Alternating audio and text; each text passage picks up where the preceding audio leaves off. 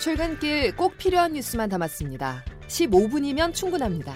CBS 김덕기의 아침 뉴스가 전해드리는 뉴스 속속.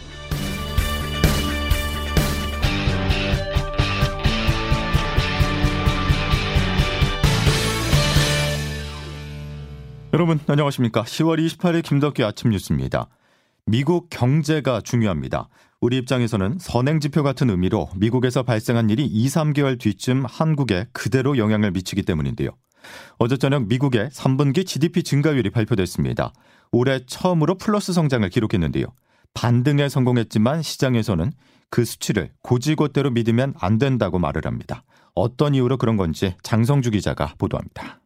3분기 미국 GDP 국내 총생산 성장률이 2분기 대비 2.6%로 집계됐습니다. 1분기 마이너스 1.6%, 2분기 마이너스 0.6%로 기술적 경기 침체에 빠졌던 미국 경제가 다시 플러스 성장으로 전환했습니다. 핵심 원인은 수출이 14% 넘게 늘고 수입이 7% 가까이 줄었기 때문입니다. 하지만 미국 경제를 낙관해선 안 된다는 지적이 나옵니다. 수출이 늘어난 건 고유가에 힘입은 석유 수출이 주도한 것이란 이유에서입니다. 전 세계적인 강달러 현상으로 향후 무역 수지 개선도 쉽지 않을 것이란 전망에 무게가 실립니다. 특히 치솟는 물가를 잡기 위해 공격적으로 기준금리를 인상하면서 미국 경제의 3분의 2를 차지하는 소비자 지출의 성장폭이 둔화하고 주택시장도 크게 위축된 상황. 따라서 4분기 GDP 성장률이 다시 마이너스 전환하고 내년에는 실제 경기 침체가 찾아올 수 있다는 경고가 나옵니다.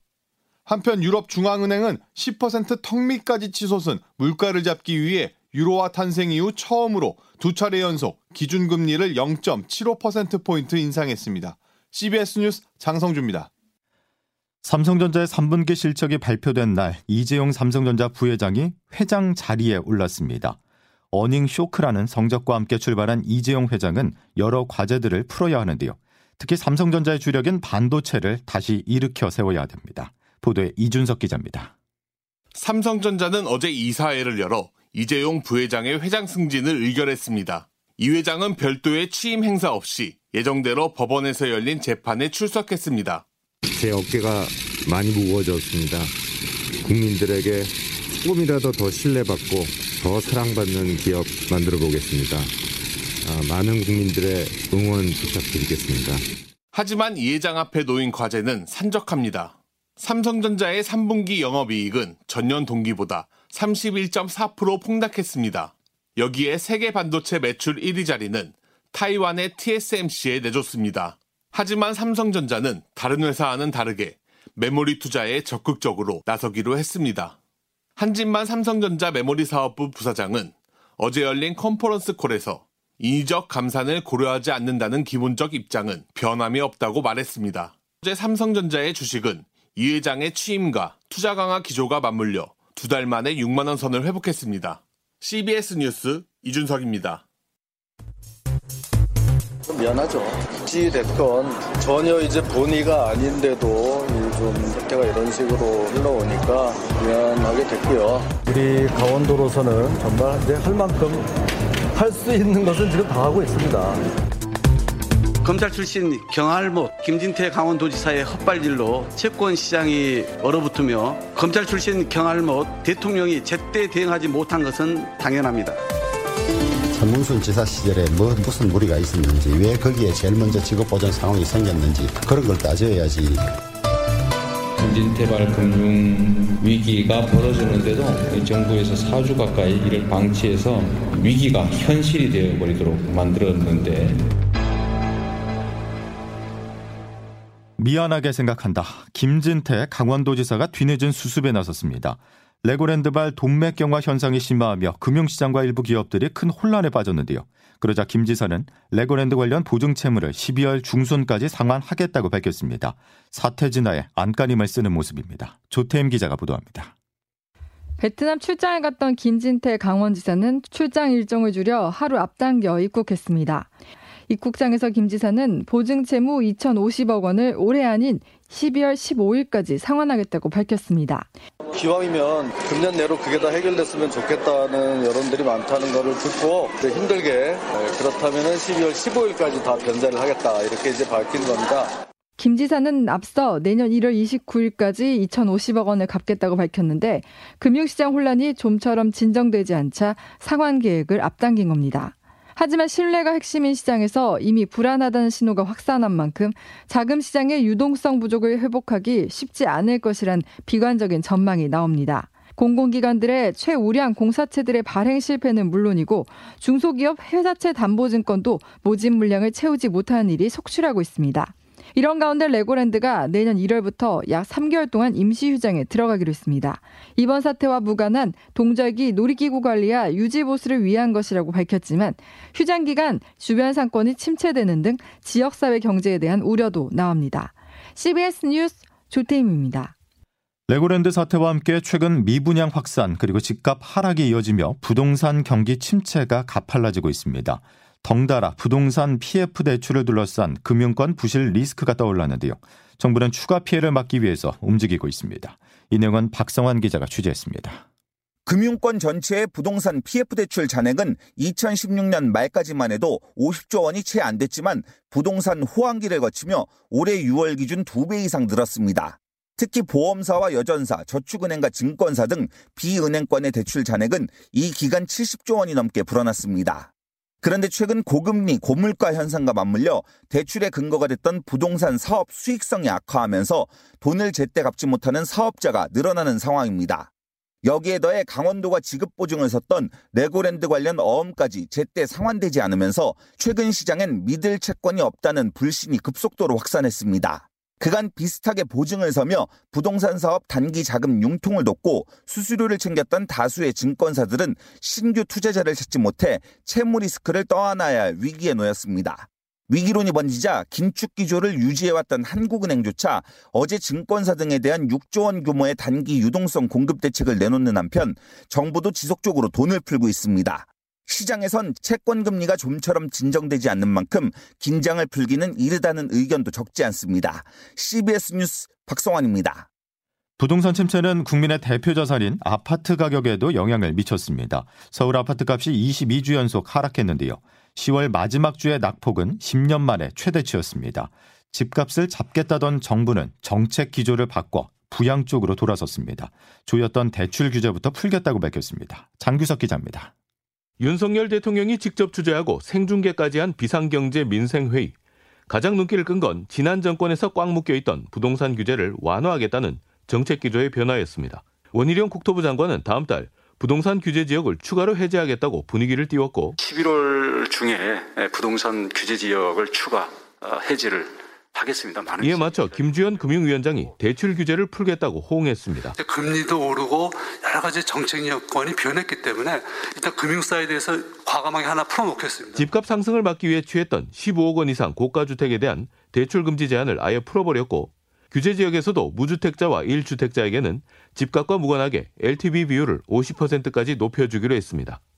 이번 조치는 부동산 경기가 더 하강할 경우 레고 사태발 자금 경세까지 겹친 건설사들이 줄도산할 수 있다는 우려 속에 나왔습니다. 그러나 다주택자들에 대한 규제는 그대로 유지되면서 주택 수요를 늘리는 데는 한계가 있어 보입니다.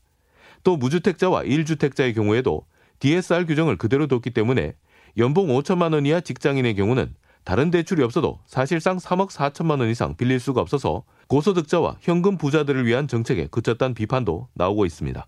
CBS 뉴스 장규석입니다. 지난 7월 대통령 비서실에 새롭게 임명된 1급 이상 고위공직자 3명 중 1명이 본인이나 가족명의 부동산이 여러 채인 다주택자인 것으로 나타났습니다. 정부 공직자 윤리위원회가 전자관보에 게재한 7월 고위공직자 재산 등록 사항에 따르면 9명 가운데 3명이 다주택자, 5명이 1주택자였습니다. 다음 소식입니다. 불법 정치자금 8억 원을 받은 혐의로 구속된 이재명 민주당 대표의 측근 김용 부원장은 어제도 검찰 조사에서 입을 열지 않았습니다. 진술을 거부하고 있는 건데요. 반면 폭로를 이어가고 있는 유동규 전 본부장은 휴대전화 비밀번호까지 검찰에 제출하는 등 적극적으로 수사에 협조하고 있습니다. 검찰의 수사 상황 김태원 기자가 취재했습니다. 지난해 9월 검찰 압수수색 당시 유동규 전 본부장은 오피스텔 창문 밖으로 휴대전화를 던져버렸습니다. 그랬던 그가 어제 기자들과 만나서는 그 휴대전화 텔레그램 속에 산하 기관장 모임과 정무방 등 경기도 내 핵심 인물 10명 정도가 있는 비밀 대화방이 있었다고 폭로했습니다. 또 휴대전화 클라우드 비밀번호까지 열어 검찰에 제출했다고 말하면서 증거를 지웠다고 생각할 수도 있지만 흔적은 다 지워지는 것이 아니다라는 의미심장한 말까지 남겼습니다. 구속된 김용보 원장이 지난 23일부터 어제까지 닷새째 이어진 검찰 조사에서 침묵을 이어오고 있지만 검찰은 김용보 원장의 혐의 입증을 자신하고 있습니다. 검찰 관계자는 충분한 인적, 물적 증거를 확보했다라면서 공소유지 책임까지 모두 고려해 필요한 증거 관계를 파악했다고 설명했습니다. 하지만 김보 원장 측과 더불어민주당은 검찰이 직접적인 증거 없이 진술만으로 수사를 밀어붙이고 있다고 반박했습니다. 이런 가운데 검찰은 남 변호사 등 대장동 업자들의 범죄 수익 800억 원을 동결하는 추징 보전을 법원에 청구했습니다. CBS 뉴스 김태환입니다. 계곡 살인 사건으로 기소된 이은혜가 무기징역을 선고받았습니다. 재판부는 직접 살인이 아닌 간접 살인으로 판단하면서도 사형 다음으로 무거운 무기징역을 내렸는데요. 법조계에서는 이례적이라는 평가가 나옵니다. 양승진 기자입니다. 인천지방법원은 이른바 계곡살인 피의자 이은혜에게 무기징역을 선고했습니다. 미연남이자 공범인 조연수는 징역 30년형을 받았습니다. 재판부는 수영을 못하는 피해자가 물에 뛰어들도록 분위기를 조성하고 적극 구조하지 않은 건 간접살인이라고 판단했습니다. 검찰이 주장해온 심리 지배에 의한 직접 살인은 인정하지 않았습니다. 간접 살인 혐의로 이 씨와 같이 무기징역을 선고받은 사례는 세월호 선장이 있을 뿐 흔치 않은 일입니다. 법원이 이 씨 등의 범행을 사실상 직접 살인과 같은 중대한 범죄로 봤다는 해석이 나옵니다. 이 씨는 조 씨와 공모해 남편에게 보고 독이 담긴 매운탕을 먹이고 낚시터 조수지에 빠뜨리고 계곡에 가는 등 총 세차례에 걸쳐 범행을 계획하다 결국 사망에 이르게 했습니다. 생명보험금 8억 원을 타기 위해 치밀하게 계획한 것으로 죄질이 극히 불량해 사회로부터 영구 격리가 필요하다는 겁니다. 이은혜 측 변호인은 항소 의사를 밝혔습니다. CBS 뉴스 양승길입니다. 경찰이 코로나19에 따른 사회적 거리두기 조치가 완화된 뒤 처음 받는 할로윈데이를 앞두고 서울 이태원 관광특구 일대에서의 치안 활동 강화에 나섰습니다. 서울 용산경찰서는 불법 촬영, 강제추행, 절도 등 범죄 등에 대비해서 오는 31일까지 200명 이상의 경찰을 이태원 일대에 배치할 예정입니다. 프로야구 키움이 어제 LG와의 플레이오프 3차전에서 7회 말에 터진 임지열과 이정후의 back-to-back 홈런에 힘입어 6대 4로 승리했습니다. 잠실에서 열렸던 1, 2차전에서 1승 1패를 거뒀었던 키움은 5전 3선승제 시리즈에서 2승 1패로 앞서 나가게 됐습니다. 두 팀의 플레이오프 4차전은 오늘 고척에서 이어집니다. 김덕기 아침 뉴스 여러분 함께하고 계십니다. 이제 기상청 연결해서 금요일과 그리고 주말 날씨 자세히 알아보겠습니다. 김수진 기상 리포터 전해주실까요? 네, 오늘도 단풍 구경하시기에 좋은 완연한 가을 날씨가 이어지겠습니다. 다만 이맘때 날씨가 늘 그렇듯이 여전히 안개와 큰 일교차를 주의하셔야겠는데요.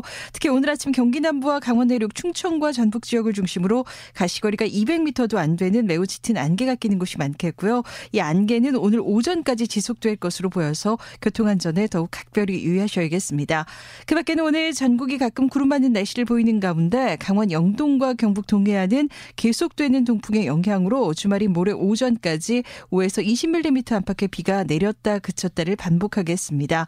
낮 최고 기온은 오늘 서울 대구 20도, 대전 21도, 광주 22도의 분포로 대부분 평년 기온을 웃돌아서 포근하겠고요. 그만큼 일교차가 크겠습니다. 그리고 이번 주말 주일 동안에도 단풍 나들이 즐기시기에 좋은 비교적 맑고 온화한 가을 날씨가 지속되겠고요. 다음 주 금요일부터 다시 북쪽에 매우 찬 공기가 강하게 내려오면서 또 한번 초겨울 못지않은 때이른 추위가 찾아오겠습니다. 날씨였습니다. Keep calm and carry on. 2차 세계대전 당시 영국 정부의 대국민 홍보 문구죠.